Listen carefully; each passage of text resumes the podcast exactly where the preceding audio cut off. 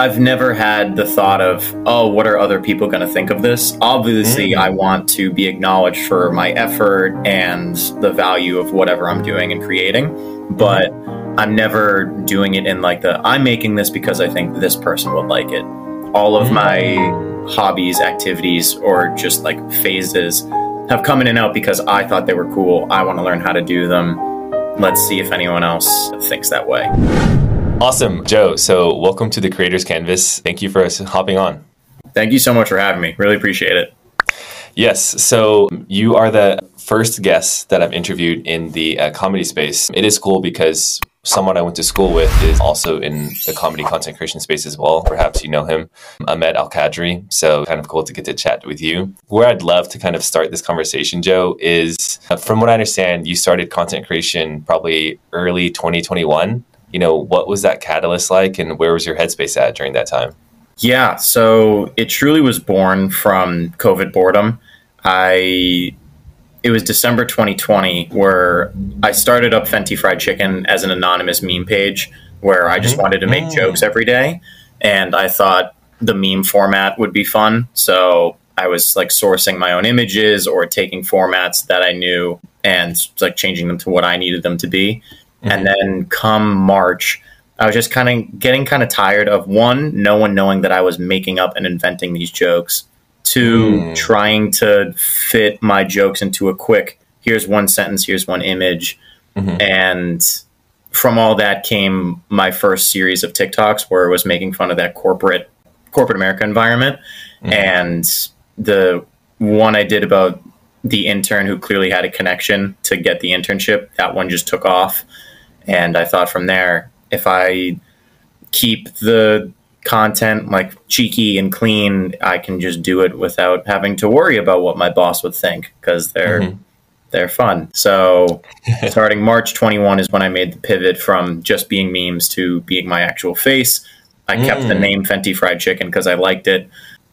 And now here we are, two plus years later, now doing like six videos a week plus doing live stand up comedy. And it's I do it because it's fun. Oh, did I lose you? No, I'm here. Okay, my computer's acting weird. I lost image, but I, we'll keep going. Okay, awesome. I still uh, see you, so I think that's a good sign. All right. So, you know, a lot of content creators, especially who have started on TikTok or Instagram, you know, made their accounts, you know, through COVID boredom. At that time, when you started making this type of content, was comedy always something that you were interested in? And also, was there something kind of deep down that you kind of felt like you were yearning for and but never gave yourself the time you know because of work and things in life kind of pre-pandemic Great question. I have been interested and fascinated by comedy my whole life. When I first discovered stand up in elementary school, I just I couldn't get enough of it. They had the Comedy Central Presents 30 minute specials series on Netflix and they had like 200 comedians at that point and I probably watched 100 plus of them and for our third grade and fourth grade talent shows, I would just memorize Brian Regan's stand up bits and go do them in front of my classmates. Because he was a very clean PG comedian, so I could say all of his stuff on stage, and it felt so much fun to just get laughter from mm-hmm. my friends and classmates. So that it had always been an interest of mine. And then in college, I wrote satire for our satire newspaper, which mm. scratched the you know the comedy bone and then eventually come graduation and the pandemic coming together, I thought, all right, I see other people doing this, like corporate Natalie, work, retire, die, making that sort of mm. corporate humor. I thought, I think I could take a shot at this. So here we are. And it's now it has evolved from just being TikTok and just being Instagram to now live stage stand up yes. again, which is really, it's such a treat to be able to have both working for me in terms of comedy. Yeah, that's incredible. And you know, when I think about the work that you do, it can be very vulnerable because you know you're putting yourself out there and you're giving people the chance to receive you. And you know whether they receive you well or not is you know to be determined you know on them uh, which i'm sure you know you definitely understand. So has that concept of putting yourself out there always been something that has come easy to you or is that something you've kind of had to work your way towards for full comfort? I think I've never had the thought of, oh, what are other people going to think of this? Obviously, mm. I want to be acknowledged for my effort and the value of whatever I'm doing and creating, but mm. I'm never doing it in like the I'm making this because I think this person would like it. All of mm. my hobbies, activities, or just like phases have come in and out because I thought they were cool. I want to learn how to do them let's see if anyone else thinks that way. Like one of my phases was making mashup songs. I did that for about six months, produced two albums, and once I was done, I was done. So I've never had to think, will people receive this well? It's usually, I'm going to make it because I like it. Hopefully, mm. I'll see people along the way that feel the same way. That's a beautiful attitude to have, Joe. You know, I think in the content creation space, or even before people are thinking about jumping into the content creation space, you know, that is a fear a lot of people have. And, you know, kind of what you described is such a healthy way, you know, to approach it.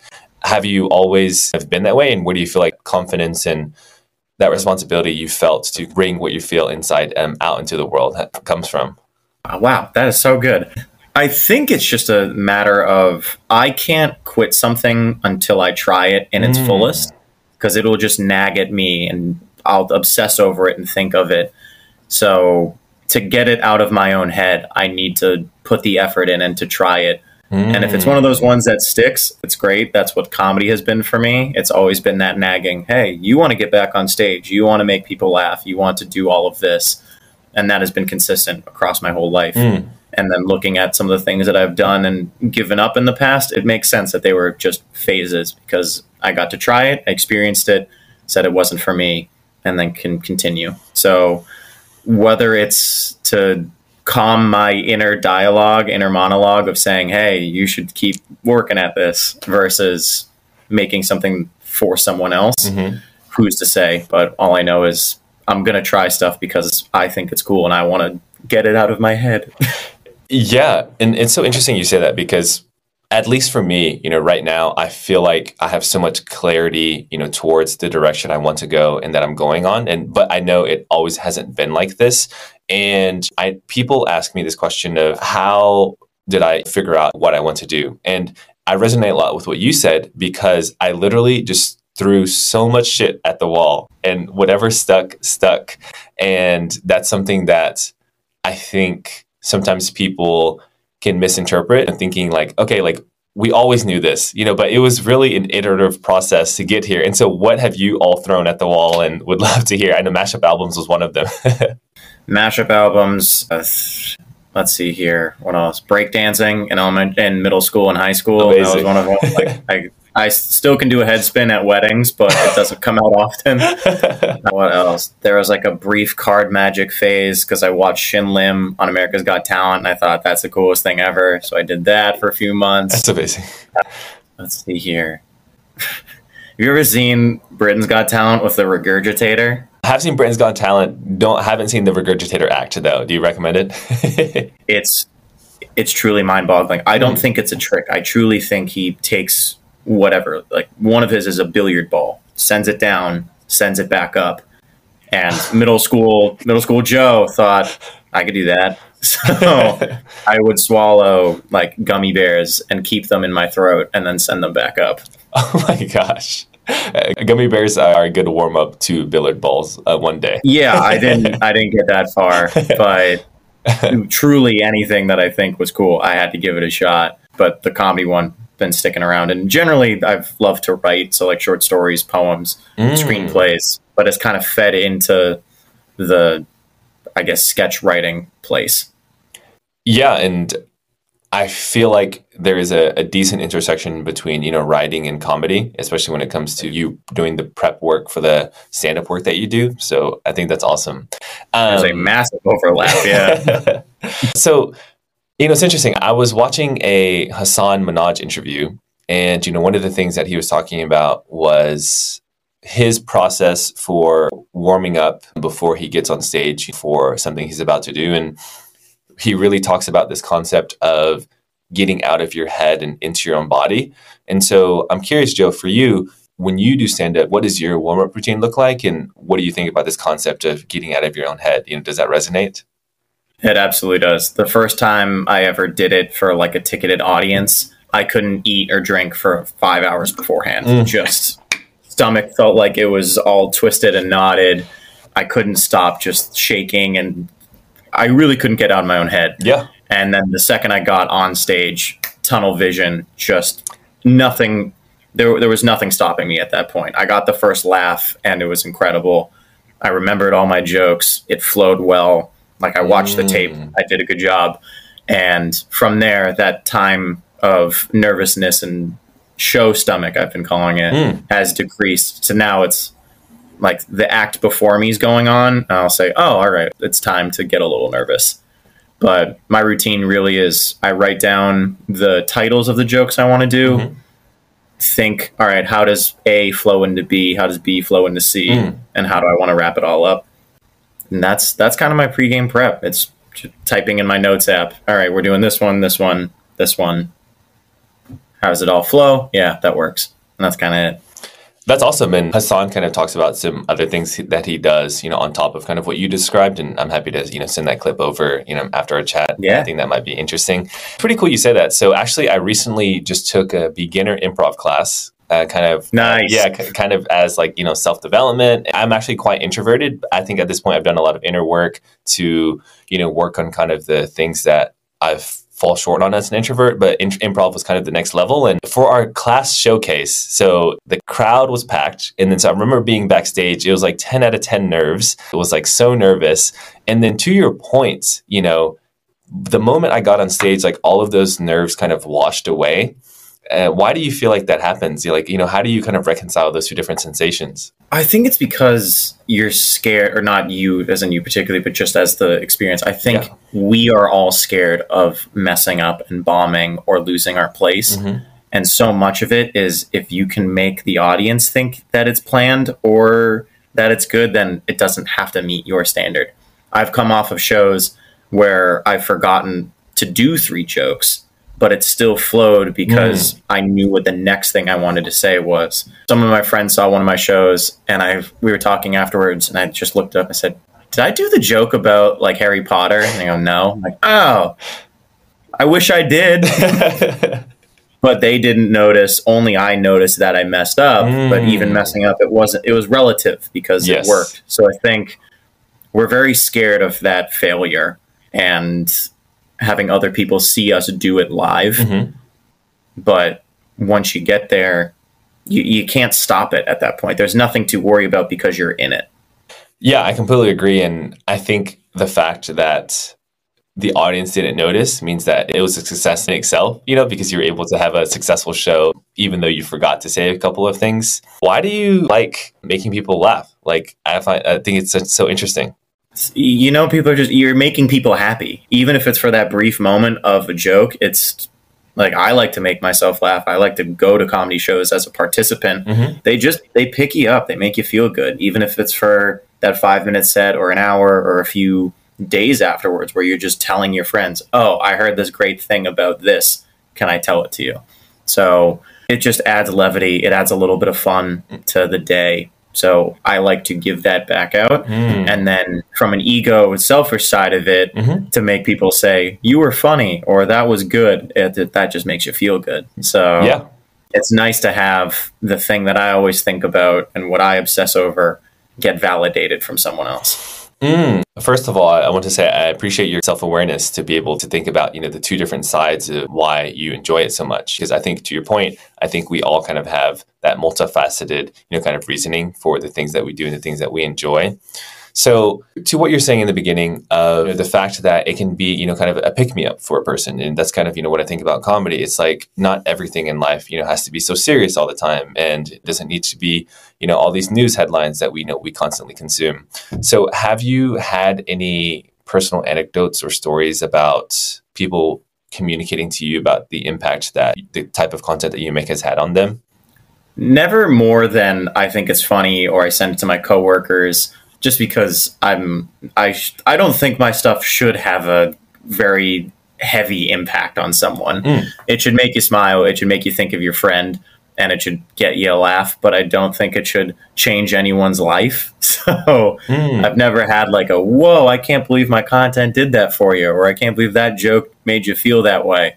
But I do get the occasional very nice DM or even in person recognition where they say, Hey, I think you're hilarious. I send your stuff to my X or Y all the time. Mm. Actually, the most wild one that I had that really made me feel like this was something special was Please. that a a soon to be married couple one of the partners reached out to me and said hey my fiance and all of her bridesmaid bridesmaids are coming into town Mhm. i would love for you to surprise her just we send your stuff back and forth all the time she's a huge fan and i thought she would have like a tepid response Yeah. to me. Yeah. like oh cool you're here. Up, upon my getting to their table she shrieked. Like oh my god fenti fried chicken yelled. People turned around and she was visibly flustered. I couldn't believe it. I, w- I was more shocked than she was. I couldn't believe my presence caused that response. So like i hung out with her and her friends for like 45 minutes an hour or whatever yeah. before they went to their next bar in the bar crawl. We FaceTimed the fiance and he was giving me the thumbs up, like, nice, we did it, good job. and then afterwards, I just was texting both of them and they said, hey, if you are ever in Chicago and want to go catch a Cubs game, let us know. And it was cool that I got to make a very odd friendship out of it Yeah. and that like once I met them, they were like, "Oh yeah, you're just like a guy, and you care about your your stuff, and Yes. it's cool that you want to give it back in this way." So that was probably the most wild interaction I've had, but no one's ever been like, "You've changed my life, Joe." Yeah, and you know, first off, you just want to say, you know, that's an incredible story. I think I wouldn't underestimate, you know, the impact that your presence had, especially, you know, when meeting that couple in person, especially because I think for people who kind of consume our content, there can kind of be this distance that they put between, you know, us and them. And to your point that, you know, we are just as normal as they are. You know, you and I both have day jobs, you know, and we, Yeah. you know, we, we, we work nine to fives, you know, just like everyone else. And I think getting the opportunity for them to kind of see you're just as cool and normal as them is really good. And that's kind of why one of the big reasons that this podcast was born is, you know, to kind of, you know, show that and, you know, kind of close that gap. So thank you for sharing that story. So Joe, what does your creative process look like?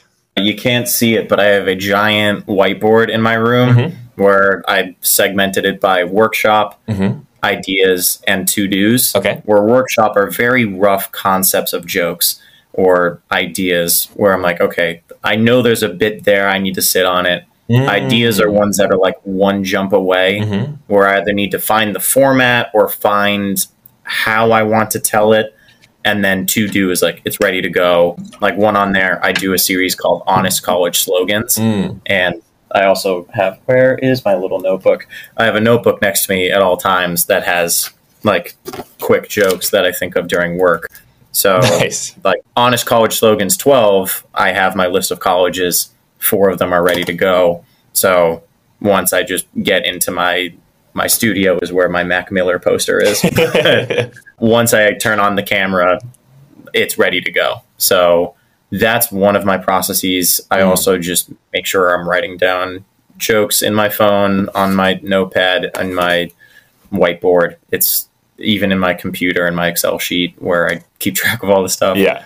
So that's one of my processes. And then another, if I'm doing like a character based sketch, Mhm. like every busy boss or coworker who went too hard on the Thursday happy hour, I kind of just riff as that character for four minutes Mm. where I think like, all right, what would they say? What would be fun? Because sometimes if you just sit and think, it doesn't generate the idea you want. But if you actually verbalize what you think that character would say, what they would do, then you kind of get a nugget of like, Mm. oh, okay, that is something they would do.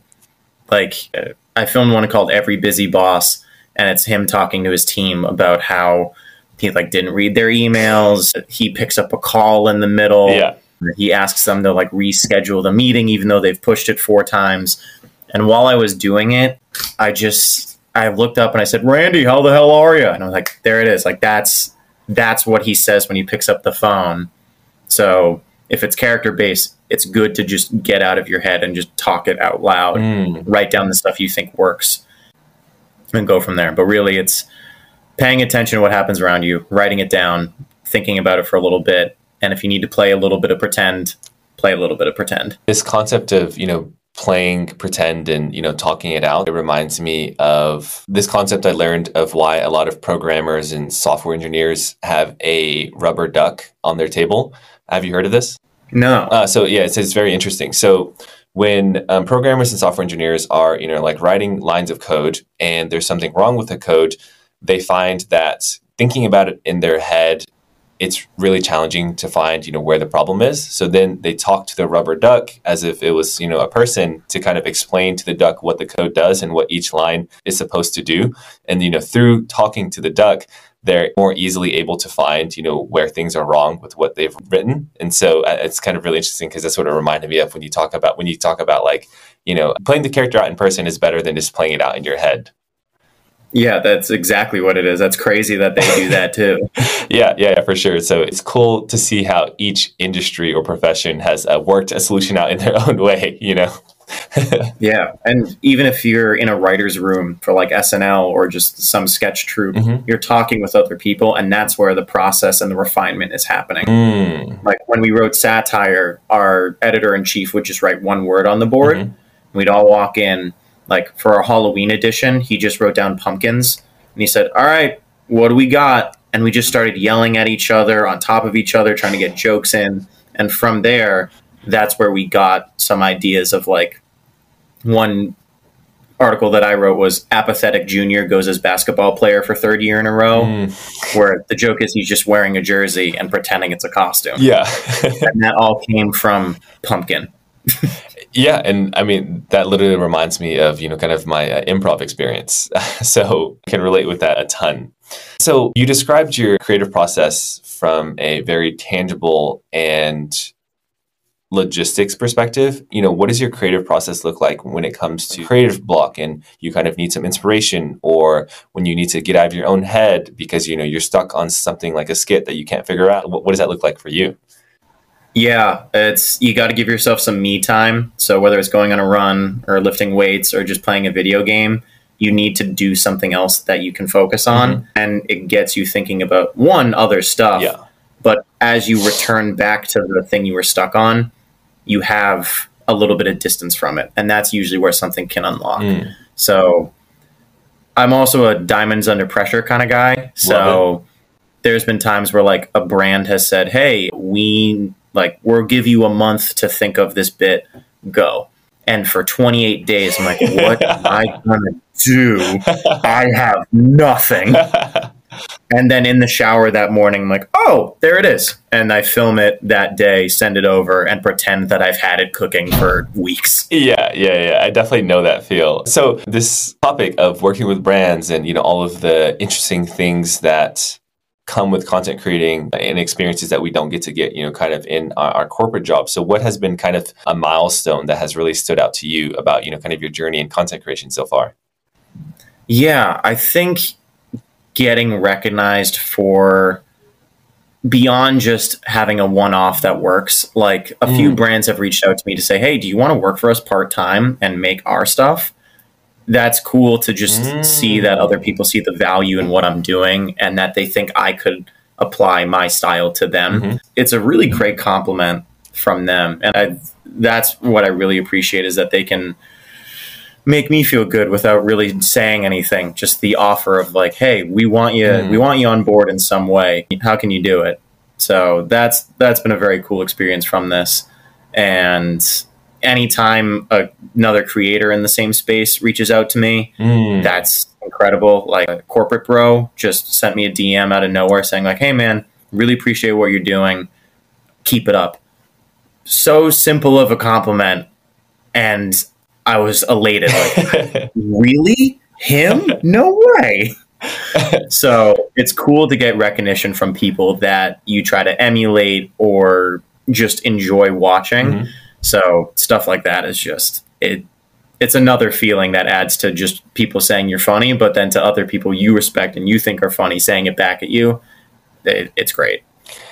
Yeah, and it's interesting because I think you know what you're touching on is it can be very validating for you know these brands and other content creators to reach out to us or compliment us in that way because in a way they're then kind of confirming the person that we are on screen you know it's like hey like we actually like that person. And i think the beautiful thing about the content that you make joe is you know from what i can tell you know who you are in your content is you know like who you are in real life. And i think the couple that you met was able to see see that as well. Bits and bits and pieces of my content is me. Like i never say like oh this is joe fenti in this situation. Like i'll play with the name a little bit or add a little sarcastic flair to it. Mm-hmm. but like for the most part it's like 80% there. Yeah, yeah, yeah, And I feel like that comes across screen very well. So, has there been a specific pinch me moment of a brand project that you've worked on that, like, you know, you really got a lot out of and filled your cup? Yeah, the Red Sox reached out to me just to say, hey, do you want to film stuff in Fenway Park? Oh my God. Like, excuse me? And they're like, yeah, the we invited some creators we think are funny and are good. I mean, the ballpark is shut down, so you'll have the whole place. Oh my god! Do you want to come? I'm like, yeah, I do. You kidding me? so, like, getting recognized from like real Boston brands, as mm. obviously I've, I've, grown up around here. So, oh wow, that's special. Like, idolizing the Celtics and the Red Sox and the Bruins and Patriots, all that, and to have them contact me like, "Hey, we like you." I'm like, I have posters of you in my room. yeah, literally since, a, was, since you were a kid. Yeah, it's a surreal feeling to have that recognition. So anytime like a big Boston identity contacts me mm. and that I get to work with them, it's it's incredible. Yeah, and I think well, the one thing that's incredible, Joe, is you know you're doing all of this while still working full time. And a lot of people that I talk to feel like they don't have the time to become content creators because they are working full time. What advice would you have for them? Yeah, so I think when you pick up another thing, you mm-hmm. start to time manage without really noticing it. Mm. Like if you wrap up work around 6 p.m. and you got a dinner that night at like 8, you want to work out for an hour, you have that hour strip and you know that it it's finite. Like if you want to make it happen, you have to do it in that moment. Oh, and that's when I notice I'm cooking. It's like, all right, I got to get out the door to get to a show. Um, my last meeting's done at six. I got to fit it in then, and that's when I'm just pumping content. And you find areas like when I'm commuting and I'm on the bus or I'm on the T, that's when I'll edit and that's when I'll start to plan out my week. Mm. So you find ways to maximize your time, even though you feel like you have none of it. So that's advice one is once you try it, you'll realize how you can distill your time down and make it work. Number two is that you already make time for yourself in a lot of different ways. Like if you're training for a marathon, that takes hours every week mm. to do that. If you like reading books or just, you know, like watching your TV shows, that also takes time. That's also yes. something that you can give and take and change up a little bit. So it might seem like we have a, a limited window to do things, but once you make it important to you, you'll find when you can put it in. And I feel like that's kind of what has what content has done for me. It's like, all right, if I'm producing six a week, when am I going to film time? Yes. So we'll get off this call. I have two hours before I want to like wind down and go to bed. Mm-hmm. I'm just going to go start filming.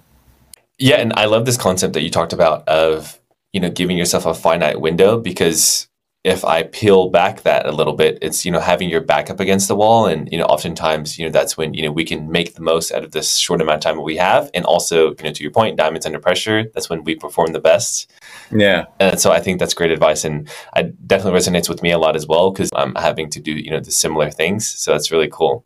So we kind of talked a little bit about you know your journey in comedy but how has you know your journey with everything you've been doing affect your journey of personal development kind of uh, more holistically and as a whole? I think overall it's just made me pay attention to what people want to get out of their day. Like oh. Yeah it's very easy to go to work and just view that person in the context of they're a coworker, they're mm. you know mm. working on this slide deck that I'm also working on, and once we go our separate ways, we're going to do our own thing. Mm-hmm. It's important to know that they also have a thing on the side or just in a different facet of their life that they care about as much as I care about my comedy, mm. and it's good to look for that hmm. where that's where you, can sort of break that wall of like coworker friends to actual friends as you find that area. Agreed. And I'm I'm starting to get more keen to that of figuring out what gets people excited, what gets them going, and to actually ask and remember those details because it's really easy mm. to have the laissez-faire conversations of how was your weekend? you know, it's important to ask those, but you're not going to make a best friend from that. Mm. So figuring out if they have like trips coming up or they're doing something with their who knows whatever group they volunteer with or something i don't know. I can't pick other people's hobbies and activities but if you can start to pay attention that's where you can find the the more fun part of the day.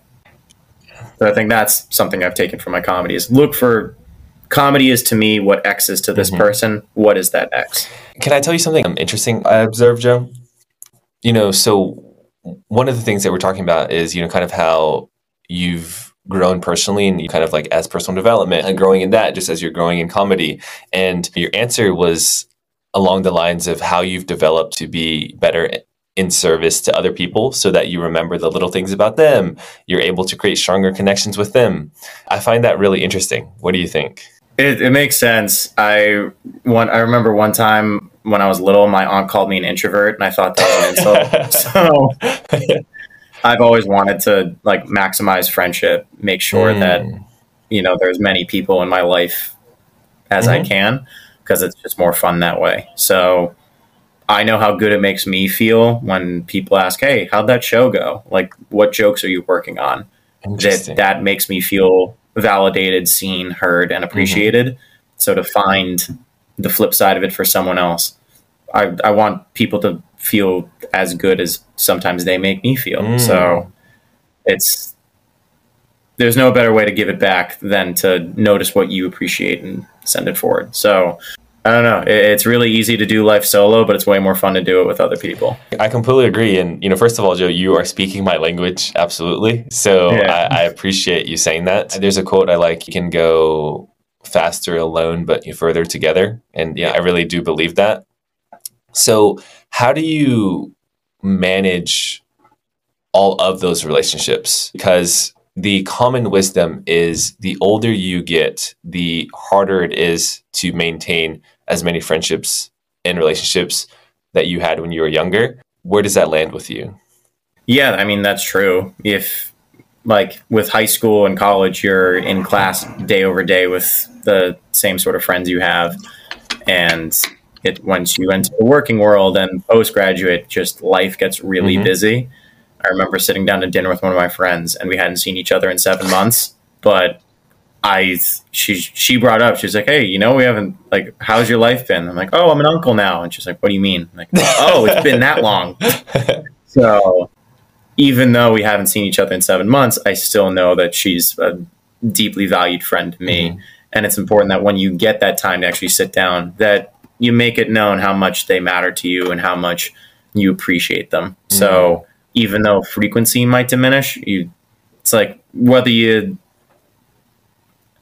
I don't know how to say this well, but if you get there, make sure that you're making the most of it mm-hmm. because even though you might not see someone every single day, they can still mean a lot to you. And it's important to just say that. And the occasional text that's like, hey, how you doing? Mm. Or FaceTiming them every now and then, that can make a huge difference. So while there are friends that just come and go in passing, it's important to identify the ones that you really value and appreciate and making a little effort here and there just to say, hey, I, I want you to stick around every now and then. Yeah, I completely agree. And the two things that come up for me is the first being sometimes those relationships that we really value are the type that don't need a lot of kindling. You know, the fire still burns just as strong, whether it's been seven months or a year. And second is, I think as we get older, we're better able to recognize which relationships we do want to add kindling to and maintain and which ones we don't. And that can always provide us a, a lot of clarity. So I definitely agree with that. So, Joe, has there been a time in your journey where you were thinking about calling it quits and you know or had like a really low low and you know what did that look like if that was the case anytime i bomb on stage i think is this worth it anytime so that happens on a weekly basis mm. but yeah just uh, that's the nature of stand up yep. is to you get knocked down more than you want to mm. so it's important to remember the the good shows and to say like that's what I'm chasing and uh, so yeah, there are times where a show goes really poorly. And you're like, wow, I I wish I didn't go, mm-hmm. but the only times I get the good ones are to keep going. So mm. I lightly think about quitting every day. I do this because it's fun and because I like it, mm-hmm. and it's not a financial obligation of mine. I have my full time job, and it's you know, covering bills and everything. Yeah. But this comedy stuff on the side, sure, it's making a little money here and there, but I'm not doing it for that end. I'm doing it for the fulfillment of making jokes, finding other people who like making jokes, and making myself and other people laugh in the process. So, I, even though sometimes they're like brands will be difficult and are like, hey, uh, can you get this to me by Friday? And then two weeks later, they go, oh, sorry, we just reviewed it. Can you post it now? Definitely. You know, I have a schedule too. Yeah. Like, I I tried to get you this on time. I've been waiting. You kind of ghosted me a little, but I still have to do it with a smile on my face because you're writing the paycheck. cool. So there's times where it gets really annoying and obnoxious and can be a little overwhelming, but I'm still doing it because I like it. And that's what I have to remember is that if I stopped, I'd feel like something was missing. Yeah, I completely agree. And I think there's beauty in the realization that nothing worth having, you know, doesn't come from, you know, these highs and lows that you basically just described. And to your point of a good show feeling that much better after having experienced those lows, I think, you know, that contrast is important. What do you feel like you've learned from failure and especially failure at such a high clip? Because, you know, your point was, you know, any bombed show, you know, is a failure. And if, if that's happening on such a frequent basis, I think it stands out quite a bit. What was the question? I was too busy on you basically saying I bomb all the time.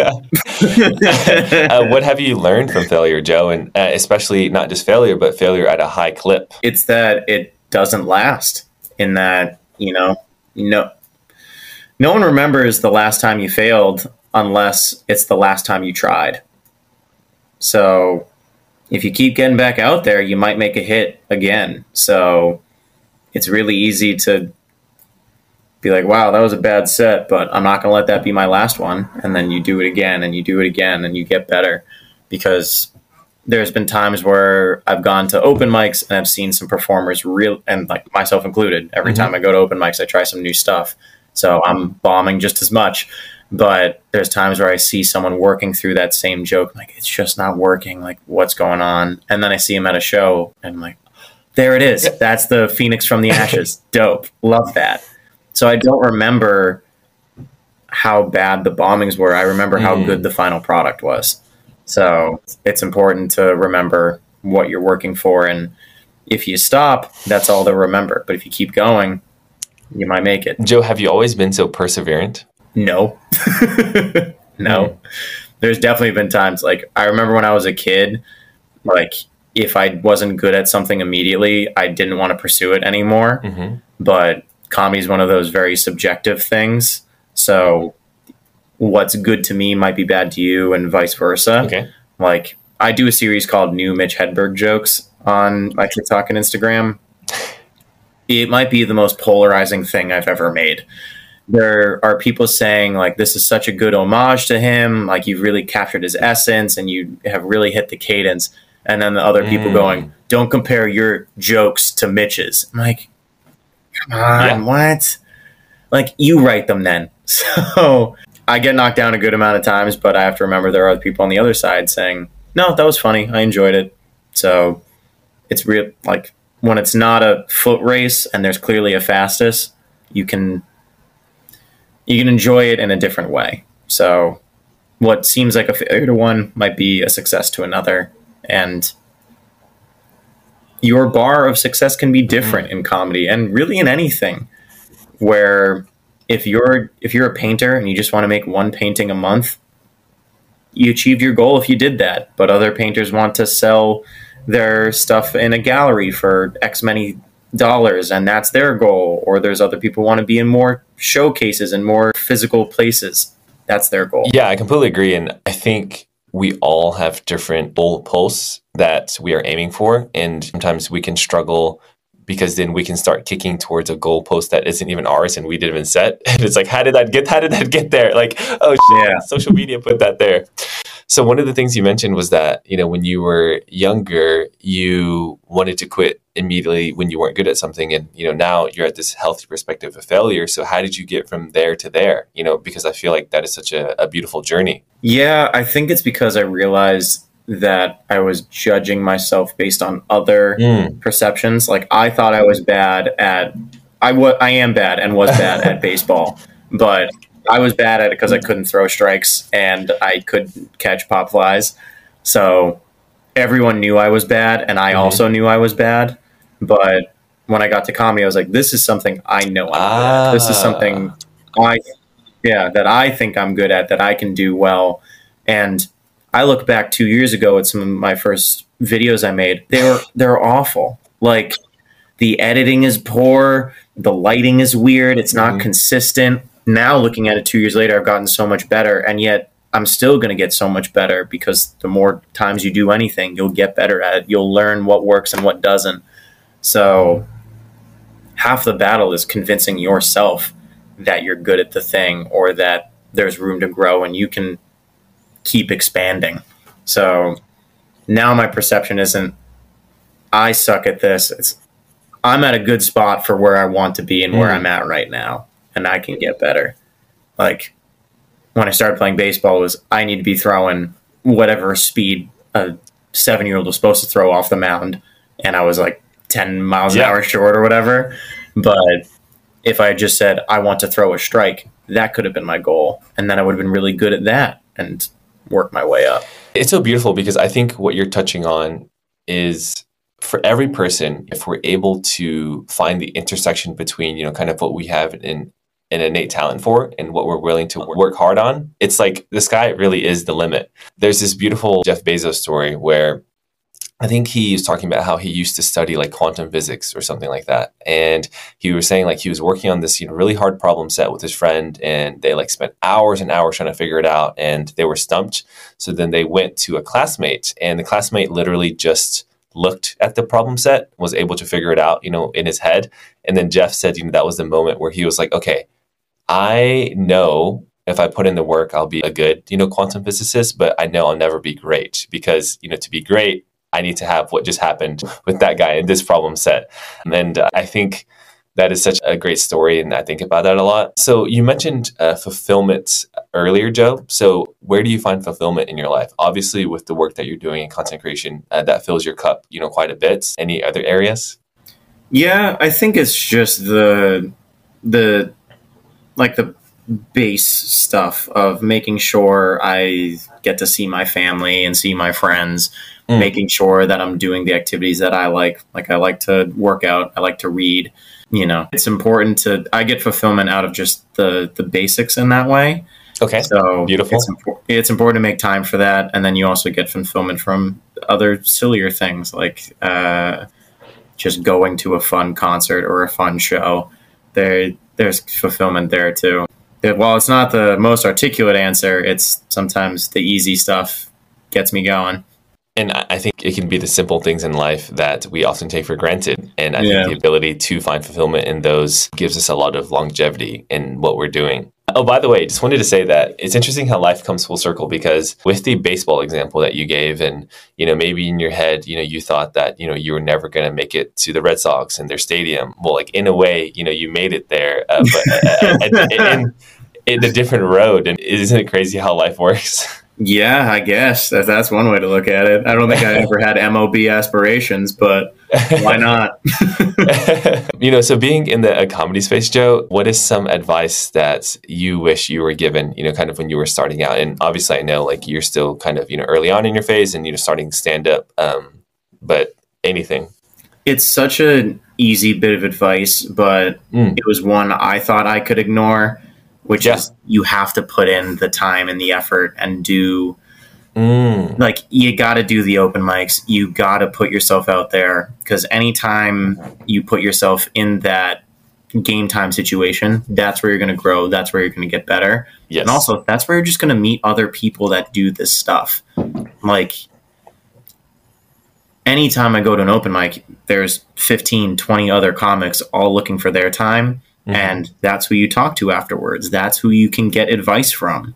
Mm. Or even if you're looking down at a different path, those are the people who book people for shows. Those are the people who open for other bigger acts. And that's where you can plug yourself in that way. Mm. Nothing can be done solo, even something as standing on a stage by yourself. So mm. get reps at doing the things you want to do because that's how you show people you're good at this. Like I'm I'm booking a show for later in August, mm-hmm. and I mm-hmm. just posted to my Instagram, "Hey, any comics? Like send me a tape. Uh, would love to have you on." And two people reached out to me who ha- don't have tapes or don't have anything to show for it. Like I was at one point in my life, but I can't book you if I don't know what you do. I'm not going to go on a leap of faith mm. for someone I've never met. So you have to put in the effort and you have to put the work in. So just to clarify, so you're hosting your own show, own, own event? Just a one-off, yeah. So my friend, she's uh, raising money for Team Impact. It connects children with disabilities with uh, collegiate and professional athletes to like mm-hmm. sense, create a sense of community. Yeah, fantastic charity, and she's hosting a comedy night or is planning a comedy night to raise money for it. And she asked me, "Hey, can you coordinate the comedians? Can you actually host the night and just get it all squared away.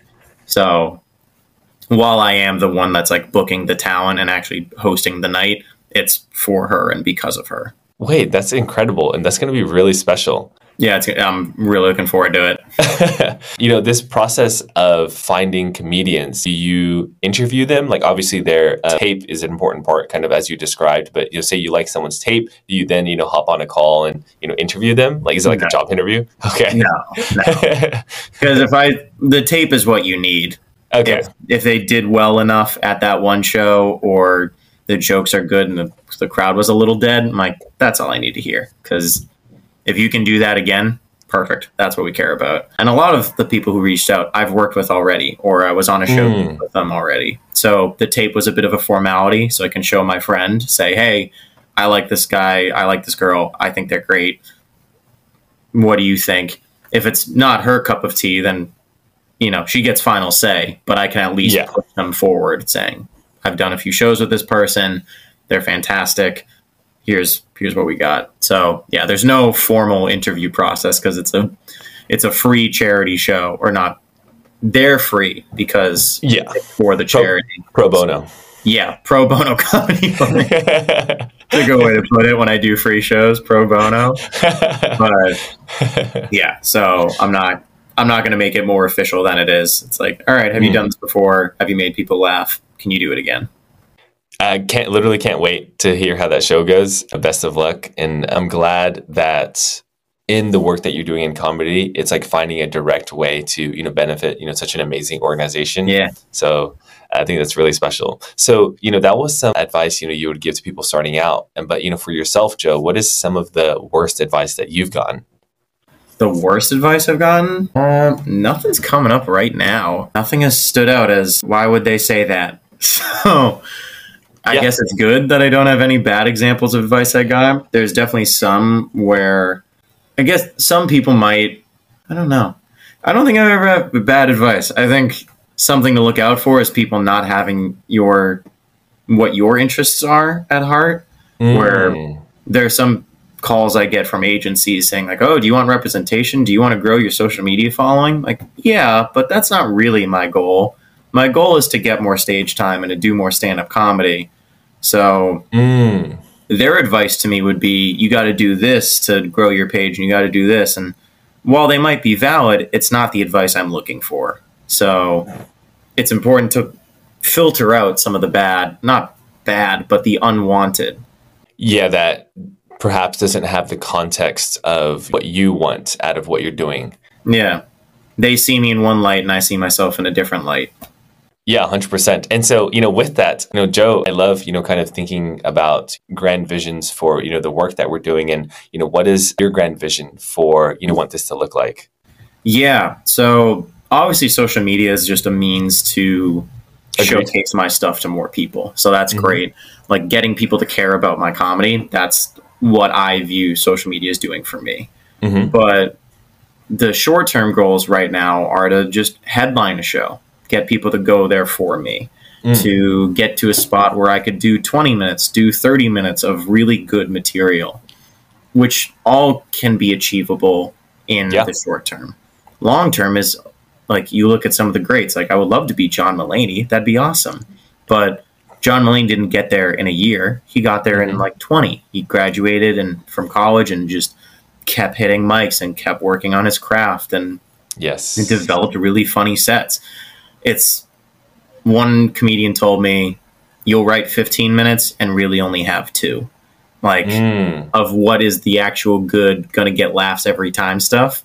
So the only way to get 20 minutes to cut down into 4 is to keep writing and keep performing and find some stuff that works.